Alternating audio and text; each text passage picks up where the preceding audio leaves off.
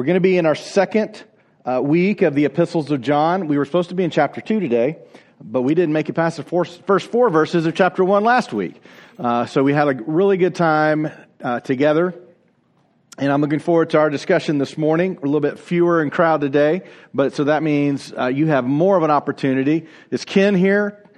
All right. So here, here's what we want to do. So Ken said he had a big list last week, and he said he kept raising his hand. I don't believe him. He said he did. I didn't see it. So he, I told him he needs a, st- yeah. So everyone that's sitting around Ken right now, if you see his hand go up, everybody's hand goes up, okay? Let's practice together. Ken, put your hand up. Everyone around him. Uh, well, that's the whole room. But and that, we're going to help him out because we don't want to leave him out. Yeah, yeah. Maybe you should just sit right up here. And that way you're right next to me. Yeah, he's thinking, he's backing out now. But, uh, um, hopefully I will not miss anyone. If I do, it's not intentional. Uh, but, uh, if you're our guest and you're wondering what have we gotten ourselves into today, uh, this is a different kind of sermon series in which um, this is a combination of teaching and discussion. So we're going through the epistles of John, first, second, and third John. Uh, today we're going to be looking at the verses 5 through 10 of 1 John chapter 1. I encourage you to also read John chapter 1, especially those first 13 verses, uh, to be prepared for our discussion because John is so consistent in his message between the Gospel of John and the epistles of John. Now, we're not going to go back all through the history of John. If you want to see that, you can go online and you can see, uh, see the podcast for that. But what we do know is that John had left Jerusalem. He had gone out and was living in Turkey at the dispersion, which is when Rome took over, destroyed the temple, and Christians fled Jerusalem. John went to Turkey, started planting churches all over the place. And similar to Paul, uh, he was planting churches and writing letters to them. That's what John was doing to the churches he planted. He not only wrote the epistles of John and the gospel of John, but also wrote the book of Revelation, the vision that he that Jesus gave him. And uh, what is interesting is that the the seven churches, excuse me, that John wrote Revelation to were the churches that he had helped start and that he was regularly in communication with. And a lot of these letters were going to those seven churches as well. So th- this is rich uh, rich theology. This is rich in understanding the beginning of the church and really trying to maintain the gospel in the way that Jesus intended. So what we're going to do each week is we're going to read the text we're going over together. So today we're going to be in 1 John chapter 1, beginning with verse 5. Uh, some of you said, well, this was super uncomfortable last week. We're doing it again this week. Let's all stand and we're going to read it again because I'm all about being uncomfortable. All right? So, all right. First John chapter 1 beginning with verse 5. This is the message we have heard from him and proclaimed to you that God is light and in him is no darkness at all. If we say we have fellowship with him while we walk in darkness, we lie and do not practice the truth. But if we walk in the light as he is in the light, we have fellowship with one another and the blood of Jesus, his son, cleanses us from all sin. If we say we have no sin, we deceive ourselves and the truth is not in us. If we confess our sins, he is faithful and just to forgive us our sins and to cleanse us from all unrighteousness. If we say we have not sinned, we make him a liar and his word is not in us. Thank you. You can be seated. All right. So let me go over, we're not going to do this every week, but this is only our second week. So let me go over the ground rules for what we're doing together. Uh, whenever we do this and we have discussion, we understand that there are all kinds of perspectives in this room. We're coming from all different places. A lot of that comes from our personalities, also from our gifting. God gives us different spiritual gifts which adjusts the way we see the world and what he intended for all of us to come together and with that tension of different perspectives come to God's perspective. And so uh, having differences of opinion is not bad. Having difference of opinion whenever we don't share it and let others bring us closer to God's uh, is not good either. So as we do that, here are the ground rules just one more time. Number one, if this is going to be successful, be prepared to discuss, read the text, pray through it, I would encourage you to read it more than once throughout the week. It will take you literally, well, today would take you, uh, today's text would take you probably about 45 seconds.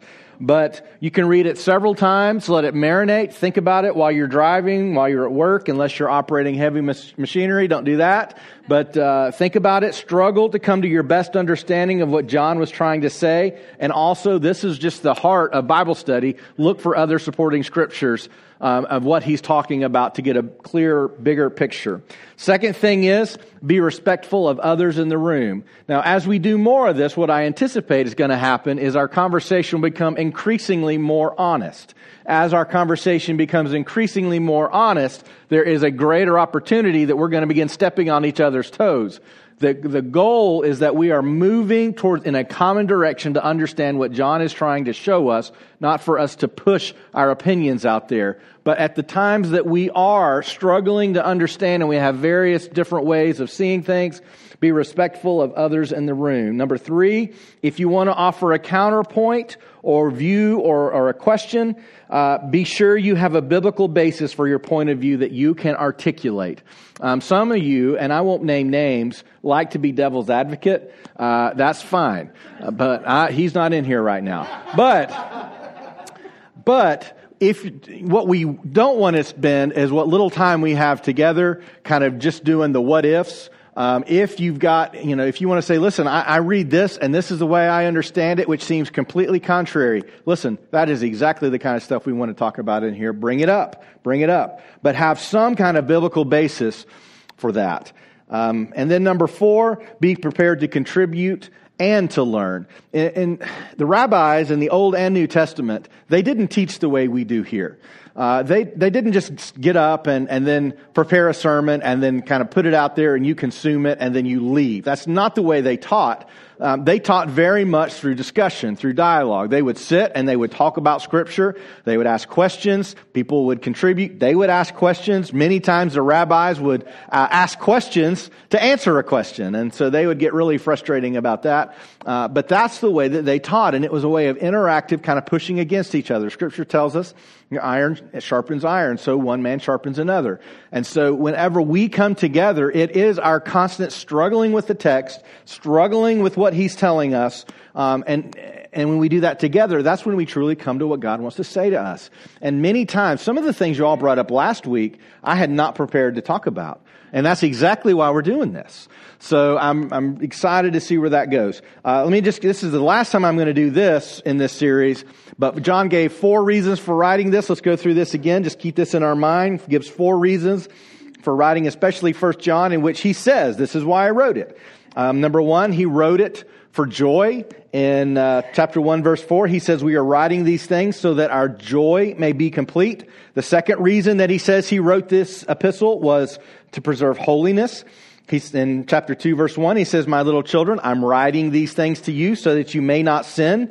But if anyone does sin, we have an advocate with the Father, Jesus Christ, the righteous. Third reason he says that he wrote this apostle was to defend truth. This was an increasing problem that began early on. It's not, this is not a new problem for us. This happened from the very beginning, and his goal was to defend what he believed was the true gospel and how it was being perverted in the churches in which he was working. Chapter 2 verse 26, I write these things to you about those who are trying to deceive you. In other words, there are people intentionally want you to misunderstand scripture. Some of those have a very large platform today. And what we need to do is be prepared with why we believe what we believe, but we need to, and what we're going to see specifically today is we need to be focused on what Jesus says about things and what Jesus intended for us. And the fourth reason that he gave for writing this epistle was for the assurance of eternal life. In chapter 5, verse 13, he says, I write these things to you who believe in the name of the Son of God, that you may know that you have eternal life. So this was his goal. He wants you to know this eternal life is not just an idea. There, there began all kinds of different belief systems that would swirl around the gospel, but wasn't the gospel. Some said that Jesus wasn't really divine. Some said Jesus was divine. He was not in any way human. Um, some people said there is no heaven. Some people said heaven is right now. So what he wanted you to understand also was that there is eternal life. When Jesus talked about eternal life, when they talked about eternal life, they really meant eternal life. And so he wanted to give that assurance. We found also in our discussion last week that John was one of three of the most influential um, apostles in the early church Peter, James, and John. James and John being brothers. So, you know, when you, when you get that kind of reputation for these writers, then you say, hey, listen, we really need to, to listen to these things. Now, I, if you're a, a person who says, I just, I just want to read the words of Jesus, I would say, listen, I'm with you. Uh, the words of Jesus are powerful. But also, his apostles were, were trained and sent out from Jesus in order to teach us. And so we need to listen to what they say, and John is certainly important. We looked at the first four verses last week, and then we're, I'm going to, this is the last thing, and then we're going to jump into verse, starting with verse five. These were the five things that John um, began these first four verses with. He wanted you to know these first five things right off the bat. Number one, Christ is our life. That's going to be in our discussion today. Christ is our life. Christ is not a part of our life. Christ is our life. This is one of the big problems we have today. This is one of the big problems we have in the Southern church today is that Jesus is a part of our life. But John said, no, he is our life. We also saw him say that Christ has existed eternally with the Father. There are some that believe that Jesus was born, uh, and that's when Jesus came into existence. But what John has taught us, and he said, teaches us, especially in John chapter 1, Jesus has been here from the beginning. He was, and there really isn't a beginning when there is with Jesus and God and, and the Holy Spirit. That all three of the Trinity have been eternally existent, eternally past, eternally future.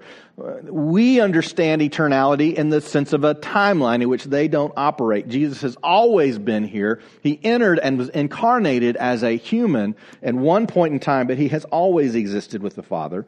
Third thing he said is that John and we have fellowship with God the Father and Jesus because Jesus became flesh. That is important for our conversation today. Number four, proclaiming faith in Christ is the foundation. It's not the whole, but it is the foundation of our fellowship with other believers. And then number five, and I encourage you to think on this over this past week, John's joy was dependent on others coming into fellowship with Jesus the Father and other believers. And the way he said that is, this will make my joy complete. So he has to get this out. He has to invest in others. And I would and challenge you, I don't know how that conversation went for you this week, that you need to consider that God himself will not fulfill your joy unless your life is involved in bringing others into fellowship with us as believers, with Christ, and with God. All right? All right.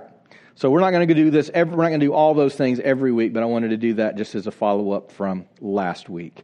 Today, we're going to be looking at John chapter 1 verses 5 through 10 and the reality of John chapter 1 verses 5 through 10 is that this can be, this can be a very difficult thing to understand. He, John, not just in Revelation, but in his epistles and his gospel, uses a lot of vivid imagery to describe this. He was a passionate man. When we look at his story, he and his brother James were called the sons of thunder, and at times he would go too far, and he really wanted people to be devoted to following Jesus. At times, even Jesus had to say, listen, back off, John. Let him, let, leave the guy alone, all right? He's, he's with us. He's with us. Um, he was a passionate guy, and and uh, over time, um, what history tells us is that John went from that just you've got to be devoted, you've got to be devoted, you've got to be devoted, to just in his older uh, age and his last years of his life, constantly saying the same phrase over and over again little children just love one another. That's where John's pushing. All right? So that's where we've been. John chapter 1, or first John chapter 1, verse 5. Let's jump back there together.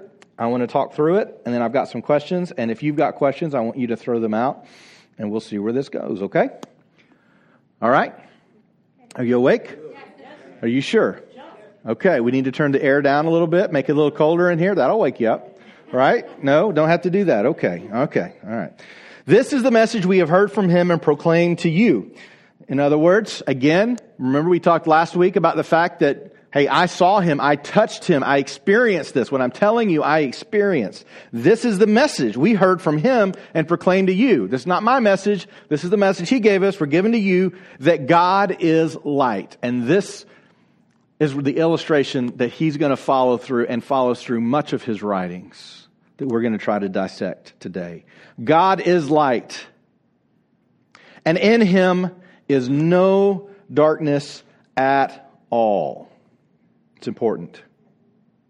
If we say we have fellowship with him while we walk in darkness, we lie and do not practice the truth. But if we walk in the light, as he is in the light, we have fellowship with one another, and the blood of Jesus, his son, cleanses us from all sin. Now, this is as clear as mud. That's what my dad would say, right? This is as clear as mud. So, this is, a, this is what you need to do this week. As you leave here, walk in his light. and you know, there are some sermons that are wrapped up just exactly like this. And if you're like me, you're like, what does that mean? What do you mean? Walk in the, I like to turn the lights on. I don't walk well in the dark. Uh, I broke my toe not too long ago trying to walk in the dark in my room, and I kicked a chair in my room, and boy, it hurts. I don't like to walk in the darkness, but what do you mean by walking in the light? So here are some of the things that he's saying. Number one, God is light. Okay, we're going to dissect that. Number two, there is no darkness in God. Why is this important for John to say there is no darkness in God? Anybody?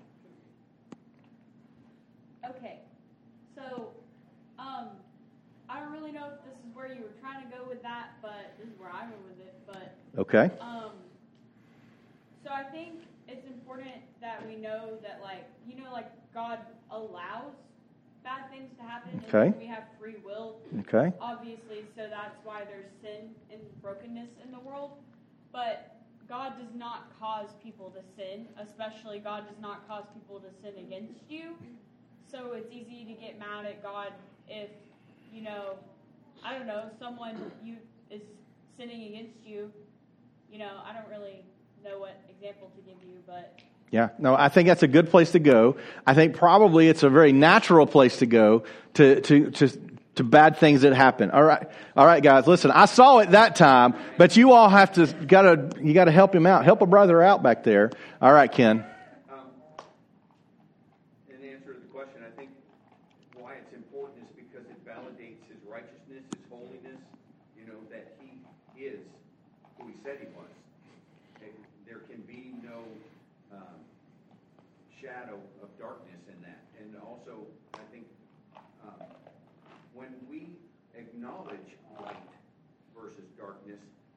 Into it, then the shadow is behind us.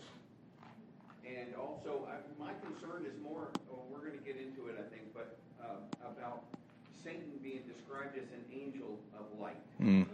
And how that deception drags a lot of people from the church or prevents people from coming into the church. That's why there can be no darkness. See, Satan is, you know, he's the deceiver and the father of all lies. So he's got that dual thing going on. Christ, God does not. Yeah, yeah. And that's important. Good, good. Okay, that's a lot, Ken. Uh, so,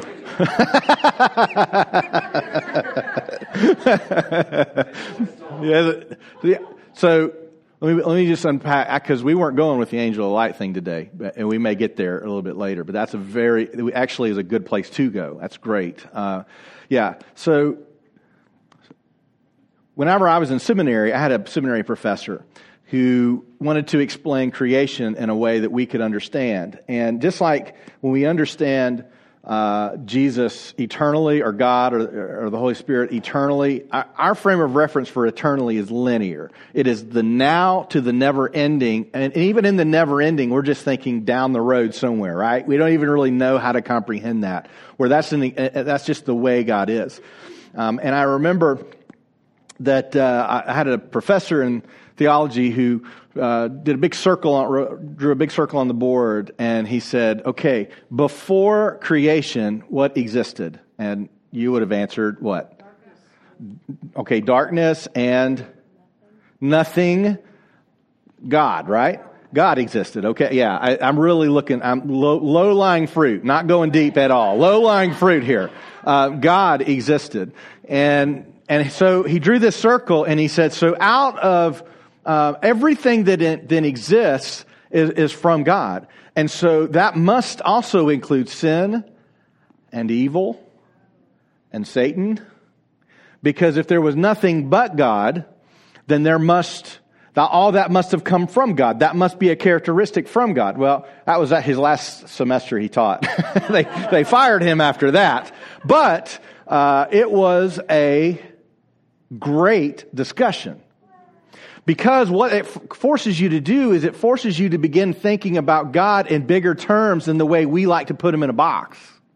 And that was literally, God was the box and you opened the box and pulled everything out.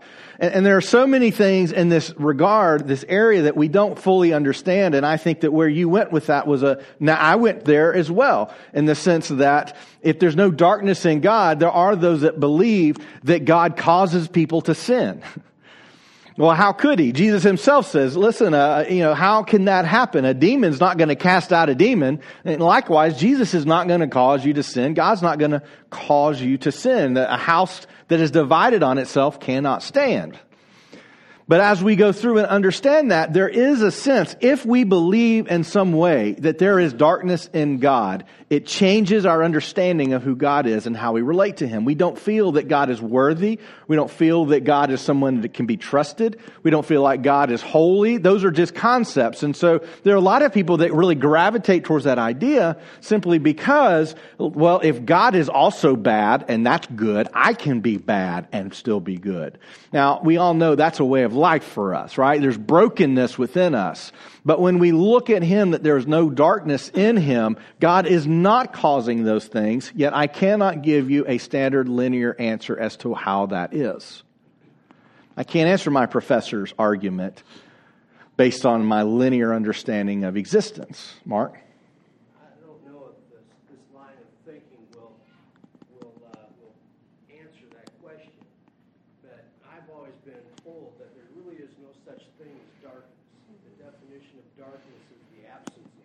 Mm-hmm. And God is, of course, as we know, all good, all holy, all loving. Um, Christ Himself uh, taught this in the Sermon on the Mount. He discussed about how we should be living in the light. He gave us the Beatitudes as examples, uh, which went completely against mm. the theory of how most people would live their Can y'all hear this, by the way? Can everybody in the back here? Yeah, okay. Keep going, Mark.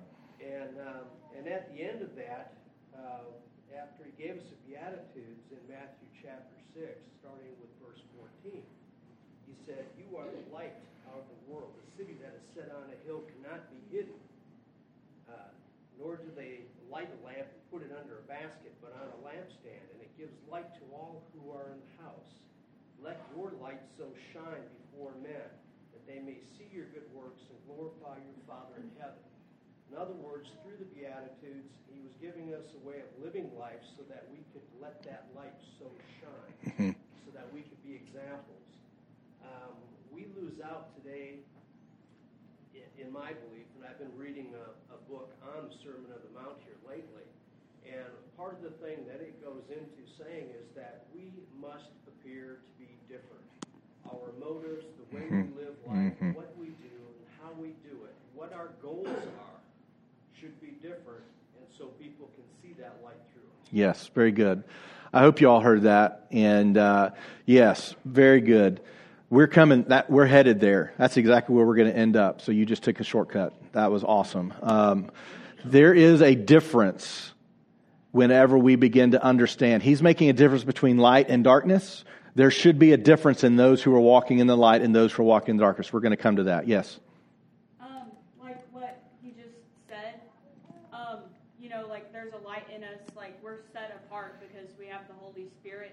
Mm-hmm.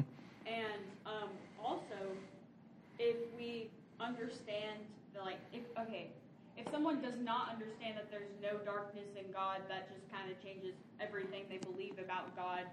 Because I mean, our whole everything is based off of I mean, Jesus came down to earth and he saved us from our sins and that's why we can have fellowship with God. That's why we can have eternal life is mm-hmm. because Jesus took the punishment not really punishment. He took the. Yeah, punishment's a good word. Okay, okay. He took the punishment for our sins. You know, the wages of sin is death. So, um, you know, if if we didn't understand that there is no darkness in God, that God is a holy God, that changes everything. Mm-hmm. And you know, how are you going to lead someone to Christ if you don't understand that, like, you know, Christ is the only way. Christ is, Right. you know, the one true, Right. you know, Yeah. So, Right. Good, good. Okay, good, good. Let's keep going. Number three, which is where Mark started to, to take us. We cannot walk in darkness and have fellowship with God. This is crucial. This is a crucial understanding. Here is God. He is light. There is no darkness in him. We cannot continue to walk in darkness as if we have not been exposed to the light and still in any way have fellowship with God. It can't happen. This is a huge issue for us today in the world, understanding Christianity. Um, there's such an openness to accept anything that you just don't want to stomp on anybody's toes. But what he's saying is there is literally a light and a dark. And if you're going to walk in the darkness, you can't have fellowship with God, which then begs a bigger question that we're, I'm not asking yet. That, okay, then what is the difference between walking in light and darkness, right? That's where the diff, that's where the discussion begins because not everybody agrees what the difference is in light and darkness. And that's a problem for us. It's not a huge problem because this is part of uh, the reason that we, uh, good job, everybody. All right. This is not a huge problem because this is part of the purpose of sanctification, of growing, of learning and moving towards a place, but we've got to be moving towards that place of truth, Ken. How do we wrestle with that in light of Paul, Romans 7, when he starts talking about the things I want to do, I can't do, Hmm. the things I don't want to do, I do over and over. Mhm. It's not me, it's sin Mhm. in me. And that whole idea of not being able to get out of the flesh, Mhm. and that, in my opinion, sounds like darkness. Yeah. I think the difference is in that he's wrestling with the acknowledgement that it is sin. He's wrestling with the conviction of the Holy Spirit that's telling him what you are doing is sin. And because of that, he's acknowledging that he's sinning against a holy God, and that's why he hates the sin that he's doing. Mhm. And so I don't think that that's darkness because he, our flesh is our So he's not flesh. living in it, he's, he's running Right. from it. And I actually think that, Wrestling with it. and I actually think that that's the walking in the light part because the when we expose our sin to the light, the darkness loses its power. And I think that by saying all of that, he's acknowledging that he is not God and that he desperately needs God because he does the things that he does not want to do and the things that he should do. He cannot do and will not do apart from God. I think in that he's acknowledging like who God is, his authority, his holiness, and also his own humanity. And I think that by confessing that, that's what he's doing, is confessing those things Yeah. and then asking. That's- Because the other thing too is that I love about this, I'm scared of the dark, I hate the dark. Um, and I, years ago, I had a friend in the youth group, and her youth pastor took all of them out to into a field with nothing but a, like a lighter or a match and this verse. And the whole point was, if you strike a match, no matter what, that light will always overpower the darkness. But there's not enough darkness that can ever swallow up light. And I just love that. I love that imagery and um, Yeah, that's good. and walking in that. That's good. Yeah, I, I think that, that, that was a, that's a great question, great response. And when we begin having the conversation between light and dark, there's a, you're in or out, you know, then brokenness is the, for, for me, brokenness is really the foundation of grace. Uh, so when we're broken and we recognize our sin, like Paul, he could have said, yeah, I, I, I mean, I, I do things I want to do, and I think God's okay with it. You know, that's not how he responded. I, you know, he knew his sin, he knew his brokenness, and that would create within him compassion.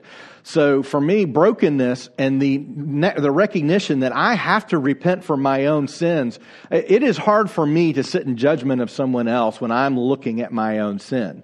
And one of the problems that we have also had somewhat in the southern, and the reason I designate the southern, I don't know if you all grew up in the south, if you've ever been in church outside of the south. The reason I designate the difference between the southern church and, and outside the southern church, because it certainly can happen anywhere, but there is a sense of a false mask of Christianity in the southern church, because that's the way we live life. How are you today? I'm good. No matter what. I mean, I just lost my leg, you know, I just lost my job, you know, my dog just died. How are you today? I'm good. How are you? You know, that's how we talk. And if you don't exist in other places outside of the South, that's just the way life is. But I, you know, I tell people that, that have experiences, you know, in the North, because they're also rude and hateful and mean, because that's the, that's the, so that's the Southern, that's the Southern perspective. I, am not, hey, listen, hang with me, Caitlin, hang with me. I'm not saying, I'm not saying that. But in the South, we have that perspective because really what we're saying is you don't have a polite mask on. And that's the way we live our life. But one of the things that I loved about doing ministry in the North is that you know, you always knew where you stood. And I would tell people as, as a pastor, you know, in the South you get stabbed in the back, in the North you get stabbed in the front. You know, I would rather get stabbed in the, in the chest than in the back, right? So, uh, you know, so one of the things we do have to guard is, is this overly judgmental, well, you're not in the light. And, and what Paul does there is saying, I know I'm not regularly walking in the light, but I'm trying. you know, I'm working to get there. And so that is, that brokenness within ourselves leads to compassion for others, and it does lead to a change within us. Somebody back here was raising a hand. Ian? Yeah. I think it's easy to sort of just, just sort of justify, well, I'm, I've done A,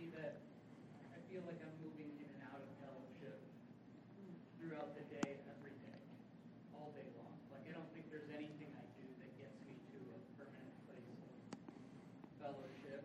And I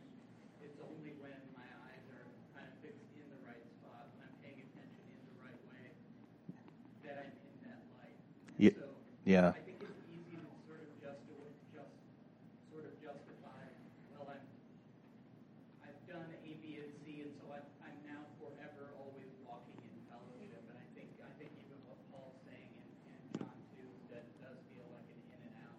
Yeah. I, yeah. Does anybody else feel that way ever? Kind of in and out of fellowship. Like today I'm doing okay. This morning I was doing okay. Like Right now, I'm not so sure, you know.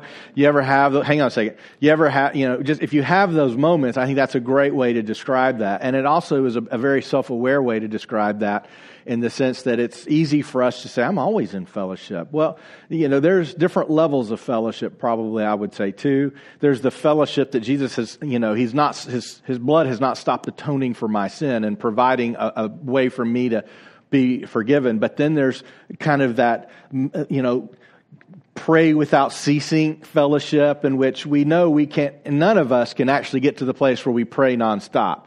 Uh, but we can change our perspective of prayer so that throughout the day, it's not like I have to stop and now I have to go through the acts. You know, if you're familiar with the old, the old acts formula of prayer, I've got to acknowledge, I've got to confess, I've got to give thanksgiving. You know, you're not having to go through this predetermined format for prayer, but you're just speaking to God regularly like you would if you were with your spouse or best friend or somebody and you were just together that you just randomly talk about stuff. Uh, but and then there's fellowship, I would say, and uh, and I don't know this exactly where you're going with this, Ian. But then there's fellowship that would that would say like I am I am in tune with God. I, I am. This is I'm growing. My mind is expanding. My heart is expanding. Like I am changing. I am seeing God. I, I, he is real, more real than he's ever been.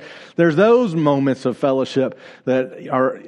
I, I would say for me are, are I hate to use the word rare because that, now you're judging me, but uh, there, there's a sense of rarity in that, um, and and that those moments are meant to be held onto and celebrated, and to say, yes, God is at work in me, and I seek more of those moments. So, but they're less rare than they were in the beginning. So, I, I would say with my own life, I'm really chasing a rabbit now, but in my own life uh, when I first became a believer, those moments were fast and furious, you know, and no, mean, no pun intended. They were fast and furious. They were just happening regularly. And then over time, they kind of slowed down, kind of got in the groove, kind of got into the church thing, and, and then they kind of slowed down. And then that became not enough, began to feel somewhat empty. And so I, I began to seek those moments more and more. And, and for the last few years of my life, um, and, and, and the church is a result of, uh, starting this church is a result of some of those. Of God just pulling and drawing and, and saying there's more to this. And um, so there's different, I would just, I, I say all that to say there's different levels of fellowship as well. I think we all can, can agree to that. Ian, thank you. Yeah, Stacy? I think I'm, I'm still like stuck back a ways, really struggling with this. And I, I don't think it's because I don't understand you, although that could be possible. But that idea of not being able to define a linear point of darkness that you talked about earlier and how like if God created, and the reason I think I'm stuck here is I think if this point is not clear, almost anything else we talk about is a mute point without defining where that darkness enters. Because we have to have a clear definition of the light and a clear definition of the darkness. Mm-hmm. So I think I'm, I've been trying to wrap my mind around a definition of sin so that that could be brought forth and also a good explanation of how you could create something with no intention of darkness, but there being something that's Hmm. dark in it. Okay. I still haven't quite come up with a great analogy, possibly, but not really. But John, First John three four talks about sin as rebelliousness. Um, we can walk that all the way back to the garden, where sin enters because they broke a command of God not to eat from the tree. There wasn't anything wrong with the fruit of the tree itself, but God said, "Do not eat." They ate. They broke a command. Therefore, darkness entered the world. Mm-hmm. Um, you could back that up. So that's one definition of sin in terms of rebelliousness against what God has commanded. You could back that up to Isaiah 14, where we see the picture of where Lucifer, now known as Satan, has attempted to usurp the authority of God um, and put himself on the throne versus God. And so our second definition of sin enters in which someone, typically ourselves, is the authority of our life or that around us other than God. Um, so I think those two points are definite linear elements in which darkness has entered. I think where I struggle is in both cases, those are elements created by God. We know God created the angels, we know God created man, Mm-hmm. and it is out of the angels and man in which darkness has come. I don't have a really good explanation of something that we could create and the intention be good, but that maybe the best explanation I can think of is like my birthday was a couple of weeks ago. Mom bought flowers for Keegan to give to me. Flowers come with a little flower food, and I'm pretty diligent about getting my flowers into the light. I'm pretty diligent about feeding my flowers. So if you were to come to my house today, my flowers are sitting in the window and they look almost like my, my like Keegan had given them to me yesterday. And and what what would happen is if I didn't put those flowers in the light, if I weren't feeding those flowers their proper food, they would decay. And I think that's kind of the state in which we're in. God has created something beautiful in all of us. But if we are not walking in the light, if we are attempting to usurp our own authority, if we are um, attempting to break God's commands, and we're not feeding ourselves the Word of God, then we will decay. That's the sin and darkness that's in us. That's a highly imperfect analogy. Right, right. The best in which I can describe how something dark can come out of something that's created. Right. I, I yes, and I think you're you're you're onto something. As far as a linear, there is a we we can look at a linear aspect of darkness. There is a place in which it entered the creation. There is a place that it will leave the creation. We're not there yet, but as far as that goes, we can't. What I mean, what what I'm more talking about is so where did the darkness come from? And, and, there is a sense and a belief that some would say darkness comes from God, like my seminary professor. Um, and so we then, I think that's a great point.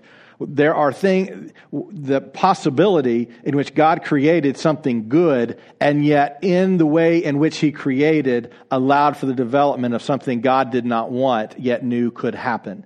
So that's a longer conversation for us at another time. I think that's a very good point. And also, a good, it is good to struggle with the definition of sin and what is darkness. And I think we're going to get there here in a few minutes based on more on what John, how John describes what light is. And if we understand, well, what light looks like, then that helps us to more deeply understand what darkness looks like. So I do think we're going to get there.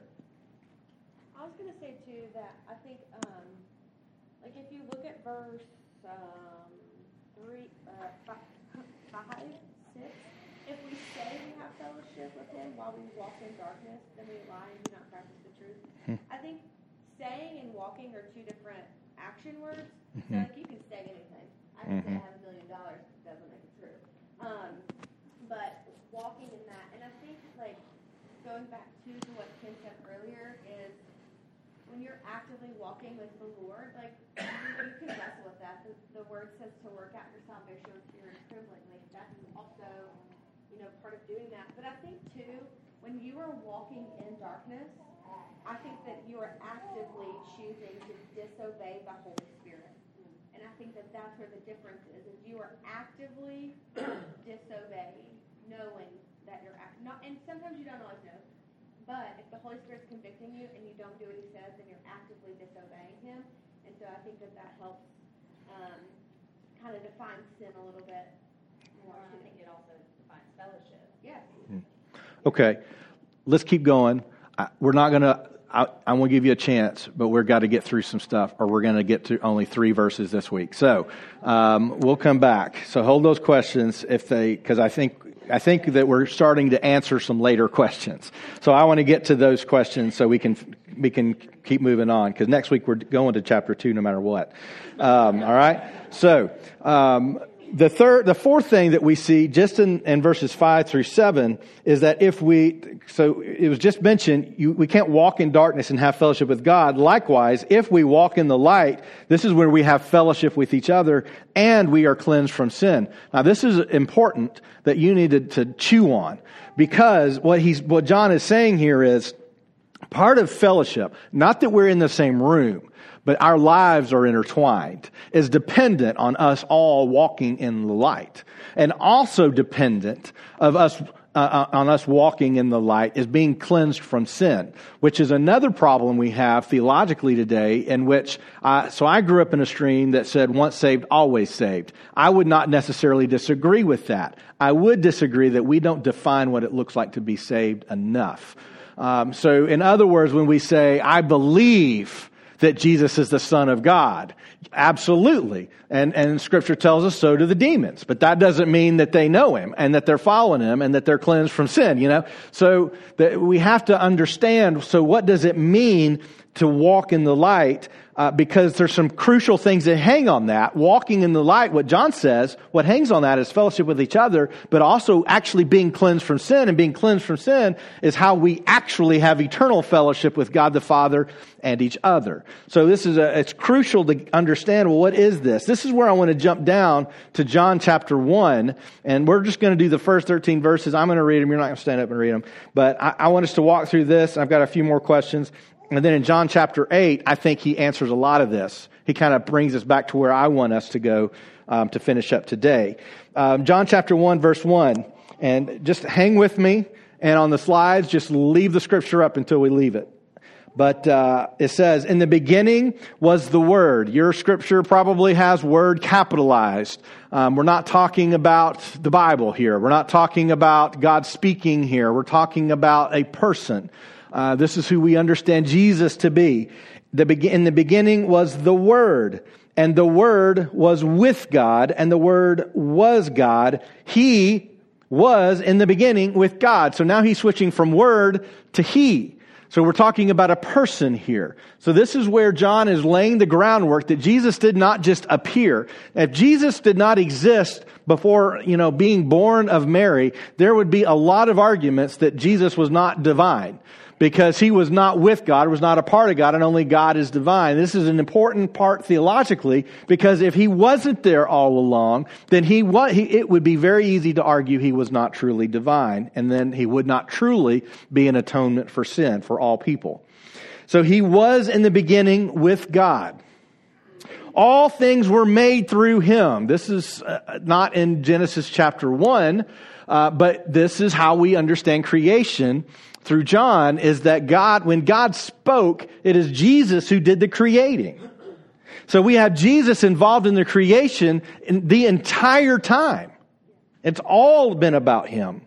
All things were made through him, and without him was not anything made that was made, which is not a tongue twister. He's just emphasizing his point, using a grammatical tool to reinforce he has always been here. Everything was made through him. Nothing exists that wasn't made through him. This is one of the verses in which my professor said, well, then darkness and sin comes from him.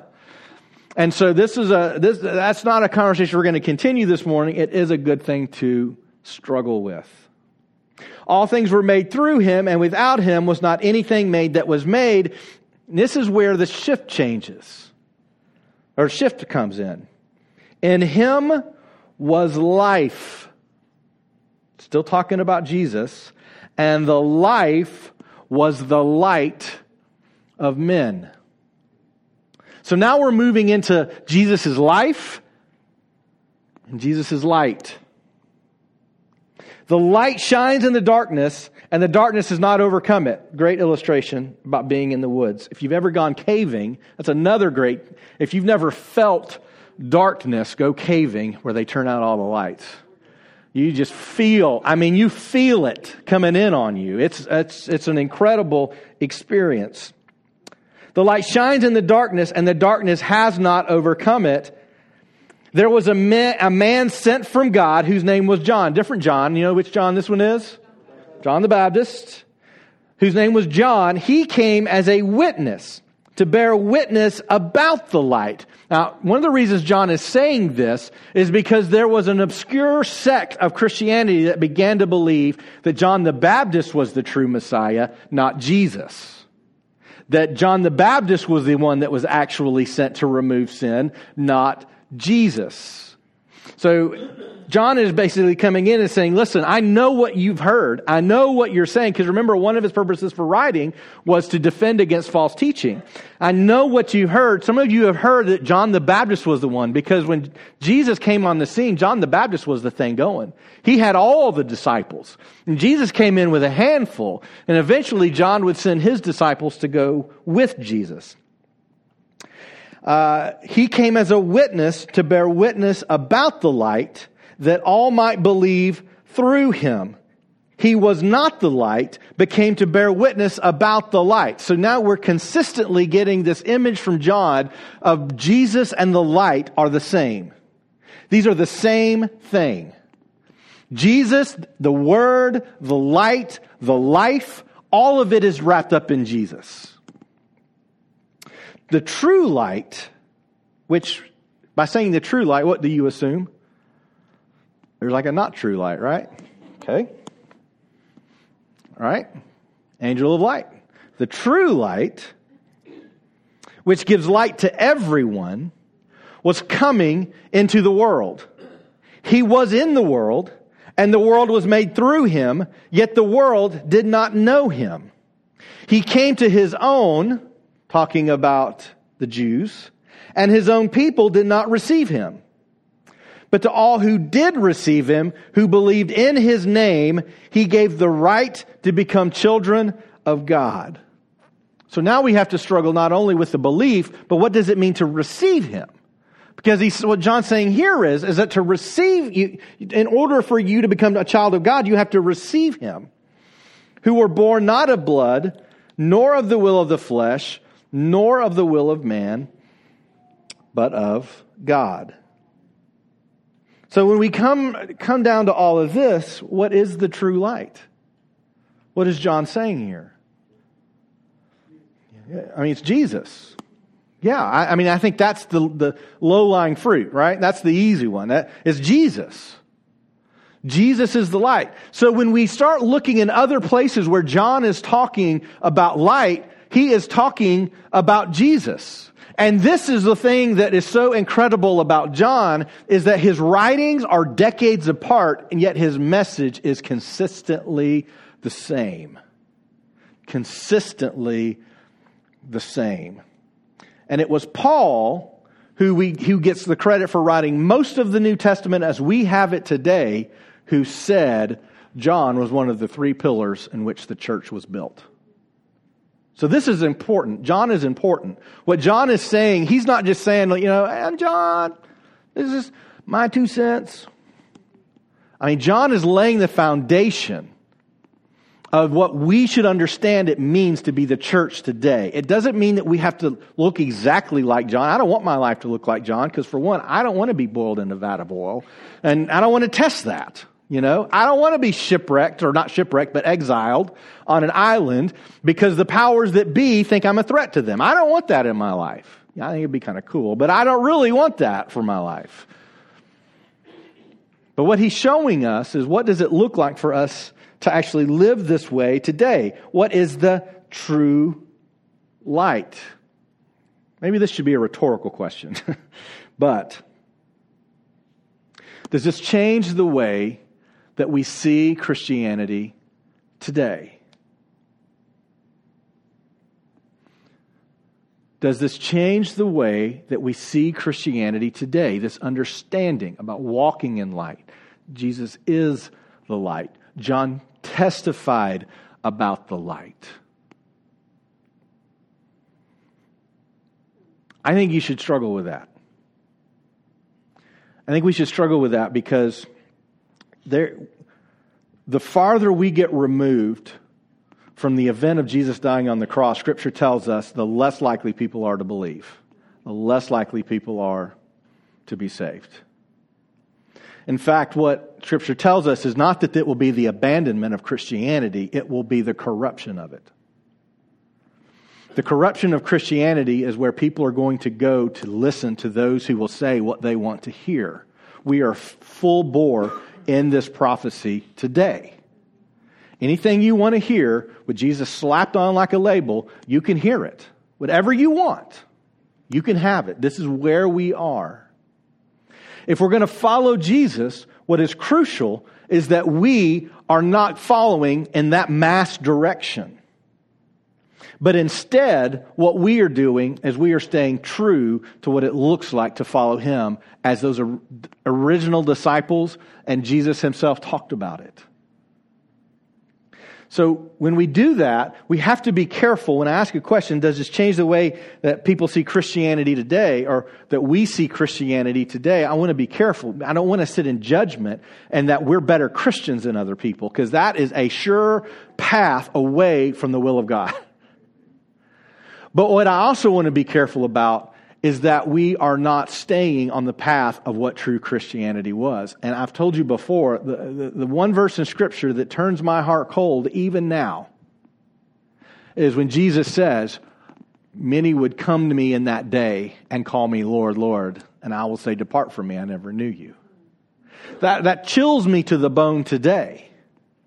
So it is possible to live a very religious life, a very devoted church going life, and not know Jesus. And what John is saying is it is all wrapped up in life and light, which is Jesus. Okay? So that still is one of those clear, clear as mud, right? What do we do with that? What do we do with that? Renee? Um, so, okay. You just said religious. Sorry, I forgot what I was going to say for a second. Okay. So, um, and the question is, like, does this change the way people see Christianity today? I think, like, a lot of people, especially, like, lost people that, um, you know, kind of grew up in church, but, you know, they, they think they're Christians because their parents were Christians, Mhm. or because they went to church, or, you know, they just don't really fully understand that it's not a religion, really. You know, a religion is a practice and it's like a part of someone's life, whereas, you know, if you're a follower of Christ, that like every decision you make, everything you do in your everyday life should be based off of that. It should be I mean, I'm not saying nobody is perfect and nobody lives this perfect like make every decision based off of Hmm. you know, like in contemplating, you know, what would the Lord want me to do? What does the Lord want me to do in this situation? Nobody's perfect and no one actually lives that way, but like that's the goal. Mm-hmm. And so I think it really changes people's perspective when they stop, like when they, if you explain to someone that it's not a religion, you know, to me, I'm not religious because I mean, this is it's just the truth. It's, um, you know, Jesus is my life. I'm not perfect though. That's not what I'm trying to say, but that's that's my goal. Yeah, that's good. That's good. Thank you. You say it's more about the relationship the, the? Oh yeah, it's not really. Because that's the word that I keep, you know, thinking I'm going to hear from you in a minute because you recognize that's really what it is. Yeah, it's it's a it's a relationship, and it's um, the practices like going to church and tithing and you know other things like that is a result of the relationship. It's not That's what James would say. you know James would say that things that I do, I do because of the faith I have in Christ. yeah, and so it's like you know by grace are ye saved? Like you're saved by grace, and it's because you're saved you do all the works that you do, and your works show that you're saved. Um, but you don't do good things to be saved. You do good things because you are saved. I guess that's Yeah, right. Good. That is a good distinction, Renee. You, I don't know if you, I assume you heard that, not a huge room, but uh, we don't do good things to be saved. Uh, because we're saved, we do good things. Yeah, I think that's a good. That's what James would say. Uh, you, you know, you show me your faith um, without your works. I will show you my faith by my works. In other words, I, the things that I do, I do because I'm changed which is what John would also say, and he's going to echo later in, in the Gospel of John. So, uh, no, I think that's very good. That's very good. Um, I keep reading that question. Does this change the way we see people in Christianity today? I can't get past that. yeah. Just, you know, in, not necessarily in a judgment sense, but in the seeing people wrestle with it. Um, wrestle with the, the light, wrestle with the dark, wrestle with the the high and the low tide that we get with that. Hmm Um, you know, because I know that I don't want to say my dedication, but my moments of um, chasing God versus Him chasing me, they have a tide to them. They really do. You know, and it seems like I'm more on the ebb than the flow. You know, Mhm, He's mhm. after me instead of me after Him. Yeah. So that that question keeps rephrasing itself for me. Yeah. And how I'm looking at other people, they're struggling like that. This is a hard question, and there's not an easy answer. And there's also not, you can't stereotype. Every person's different. I mean, I'm asking to stereotype with this question, but there's no stereotyping. It's, they are all individual. Um, but I guess maybe the better way for us to ask that question is how do I see, how do I see Christianity? How do I see what it looks like to, to live this out today? And you know, if we, when we begin to to keep coming back to this image of Jesus, John's gonna he's gonna up the stakes in later. If you go, if, if if you're new to reading Scripture, the Gospel of John is a great place to get started. But uh, but he's going to really up the ante as he continues on, and um, and he says in. Uh, chapter 8, verse 12, Jesus spoke to them saying, I am the light of the world. Same imageries back in. I am the light of the world. Whoever follows me will not walk in darkness, but will have the light of life. Now, let's take John chapter 8, verse 12, and let's interpret what we've read in, in verse 7, um, or verse 6 and 7 through John 8, 12, where it says, If we say we have fellowship him while we walk in darkness, we lie and do not practice the truth. Well, in John chapter 8 verse 12, what Jesus is saying is, whoever follows me won't walk in darkness. So in other words, if we don't want to walk in darkness, what do we do? That's so simple, isn't it? Let's just do that. Okay? Go do that. Just go do that. All right? And you'll be okay. You'll be okay. Do what? If you fake walking in darkness, I would a- argue that you don't actually have the Holy Spirit in Hmm. you. That you can say, yeah, I'm going to do that. I'm going to go follow Jesus. Yeah, but you never have that that repentance and like the Holy Spirit indwelling in you. Then Mhm. yeah, you're going to continue to walk in darkness. Mm-hmm. But when you have the Holy Spirit in you, you have the light in you. Mm-hmm. Yeah, yeah, yeah. I, I would agree with you. Uh, you know, if the, the, it is a sad place to be walking in darkness and to believe you're walking in light. It is a sad place, Mark.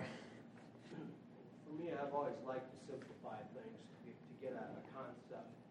Um, something a long time ago, somebody that uh, has been kind of somewhat of a spiritual mentor showed me a, a diagram. He had a big circle, and uh, in it he had all kinds of dots. And he says everything in the circle represents everything God, everything holy, everything good in the universe. Then there was a line between that circle, and on the other side was a stick figure, and it said, "This is me."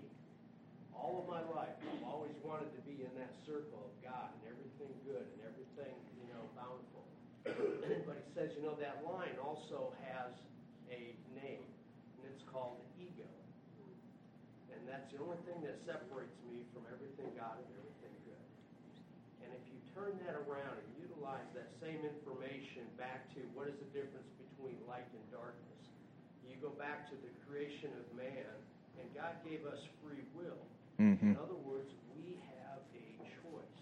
Mhm. Are we going to live for God and for Jesus, or are we going to live for Mhm. Things for our own good, doing things that we want to do. And I think that's what Paul was struggling with, is that difference in decision of, of working for, for God, for Christ, in the light, or doing things that I really want to do. Mm-hmm. Right? And that's the struggle that becomes sin in our lives. Mm-hmm. Um, and so therefore, it also will coincide with everything that we have talked about. If we're walking in the light, if we're walking and doing everything for Christ, we are in the light. But the minute we decide during that day that, oh, well, this is good, I want to do this for me, all right, we deviate from that. And in the days past, we have hundreds, maybe thousands of decisions every single day. And what are we going to do? What is that decision going to be? It's all part of that free will. Mhm. And if we're in ego, we're going to go into the darkness for self. Yeah. If we're in where we need to be spiritually walking with Christ, those decisions will be made for His good. Yeah, that's very that's that's a great summation of what I think John is saying also in the next few verses. And when I say when we begin to understand what it looks like to walk in the light, we have a better picture of what sin is. And sin is, sin has so many characteristics. I mean, we can take by this definition of light that in essence what sin is is walking in any way in which Jesus would not. Doing anything Jesus would not. Not doing the things that Jesus would do. I think that's a very easy definition of sin. The problem is is we don't know how Jesus would respond to every single possible decision that we do have to make. But we can understand the kind of the overall picture and the goal, and that can point us in those ways. But that's also where the Holy Spirit speaks to us and brings things to understanding within us, and then we together come to those understandings together. So that if I'm struggling with something, I come to, to you and you say, well, listen, this is how I see it. And I see it because this is how I read scripture. And this is what I've experienced in my life. This is what I feel like God has told me. And when we constantly are having those kinds of bumping into each other conversations in fellowship with each other, then we have a better understanding. Well, how do we together follow Jesus? I'm going to, I'm going to get you save your question because I got to wrap up. We're out of time. I got to wrap up, but I'll chat with you after if you've got another uh, something you want to say. Because I want to, again, we got to finish chapter one. Um, but sin is also not just doing the right things. Sin is enslaving, it's capting. You feel the chains around you. It holds you down, it pulls you into the light. You feel it, it causes struggle, it causes you, you to, to hurt and to lose hope and to lose purpose. It's the thing that makes you believe that you're getting the very best of life, and yet it's robbing you and making you totally empty. Sin is not just the um, you know doing right versus doing wrong. Sin is a tangible thing in which we can feel its you know tentacles wrapping around us and pulling us down deep. You know, sin is is so multifaceted, and what Jesus is saying is, I am the answer to all of that. But if you want to untangle yourself from the sin, you've got to come and you've got to follow me. This is where the early church struggled with this and they began to say, well, you know, Jesus died for our sins, so we don't even have to worry about that anymore. And, and Paul said, oh, no, no, no, no, no. Far be it for us to get to the place where we say we we're no longer concerned with sin. Oh, how, how, why would we submit ourselves back to that level of slavery again? Why would we do that? Oh, no, no, no. It, we, our sins are forgiven, but yet we are not going to continue to let them to have any control within our lives. And how do we understand what that sin is? But we understand what Jesus says, well, this is what is good. Walk in the light. Let me wrap up with verses 8 and 10, and then we're going to, we got, uh, and then we're going to close out today. Verses 8 and 10, it says, If we have no sin, we deceive ourselves, and the truth is not in us. If we confess our sins, he is faithful and just to forgive us our sins and to cleanse us from all unrighteousness. If we say we have not sinned, we make him a liar and his word is not in us. So what he's even following up this whole conversation with is saying that what some of you have already said, but what if we struggle with this? What if I want to walk in the light? What if I want to follow Jesus, but I, I you know, I keep sinning? And, and what he is basically saying is, it's okay. It is okay. Just don't continue to walk in it. Confess it. Repent of it. And keep walking and keep going. And so this is what sanctification is. This is why I believe that heaven is talked about so frequently in scripture, is because it's a place where we don't struggle with these things. But I would encourage you that as we go through this to, to struggle, to ask yourself, what does it look like to have this kind of life? What does it look like to walk in this light? What are the ways in which I can bring light into the darkness for others? What are the ways that others are bringing darkness to me? I think the saddest thing is for someone to believe they're in the light and yet they're in the darkness. To get upside down you know, it amazes me that God's creation adapts to darkness. We have bats that have radar, marine life in the deepest levels of the ocean that develop some type of sense or ability to capture any bit of light in the darkness. How awful would it be to believe that you're walking in the light and you're not? This is where us being different is so crucial. If we are not different, then we can convince other people that the darkness they're in is actually light. One of the things we all each have to struggle with in our own understanding of Scripture is what does it look like for me to be different? I mean, that's a conversation John's going to continually have, and we're going to continually have as we go through these epistles. And remember when uh, JFK Jr. died? You remember that?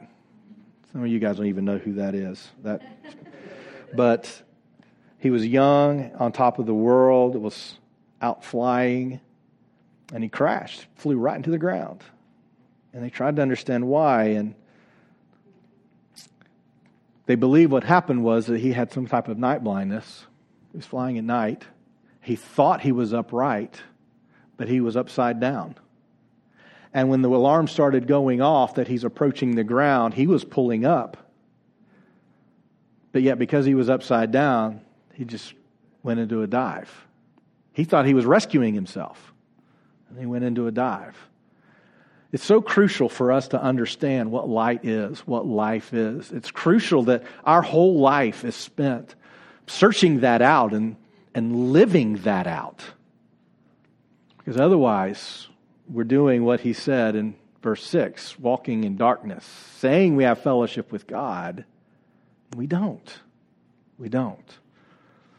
So, this is a call to prayer. And overall, if we look at the whole of chapter 1, what I would leave you with is this is that how we understand the gospel will determine if we have fellowship with Jesus the Father and his church. It's all wrapped up together. All of us are wrapped up together. And so, let us seek out to live that out fully. Would you pray with me? Father, even an incredible writer, apostle, teacher like John, at times it's difficult for us to fully comprehend what he's saying and how we are to follow it. But God, I know that this is the call that you have placed on our lives. And I pray that we would experience that together. Father, I pray that you would help us to know the difference between the darkness and the light and to follow you, to experience the life that is Jesus within us. That you're not a part of our life, but you are our life. I pray that we would not only be able to root out the sin within our lives, but that the brokenness we experience and the repentance that we have would lead us to a greater level of love and grace and mercy for others. I thank you that even though we fail, you knew we were still going to fail. And Jesus' sin covered that. And I thank you that your mercies are new every day. I thank you that your grace is, is complete and whole and full, and welcoming, enveloping of us. And Father, I pray that we would take that message out of these walls. Because just like John's, I don't believe our joy can be complete until we're doing that. Help us to live this out fully, authentically. Let it be real in us. In Jesus' name we pray. Amen.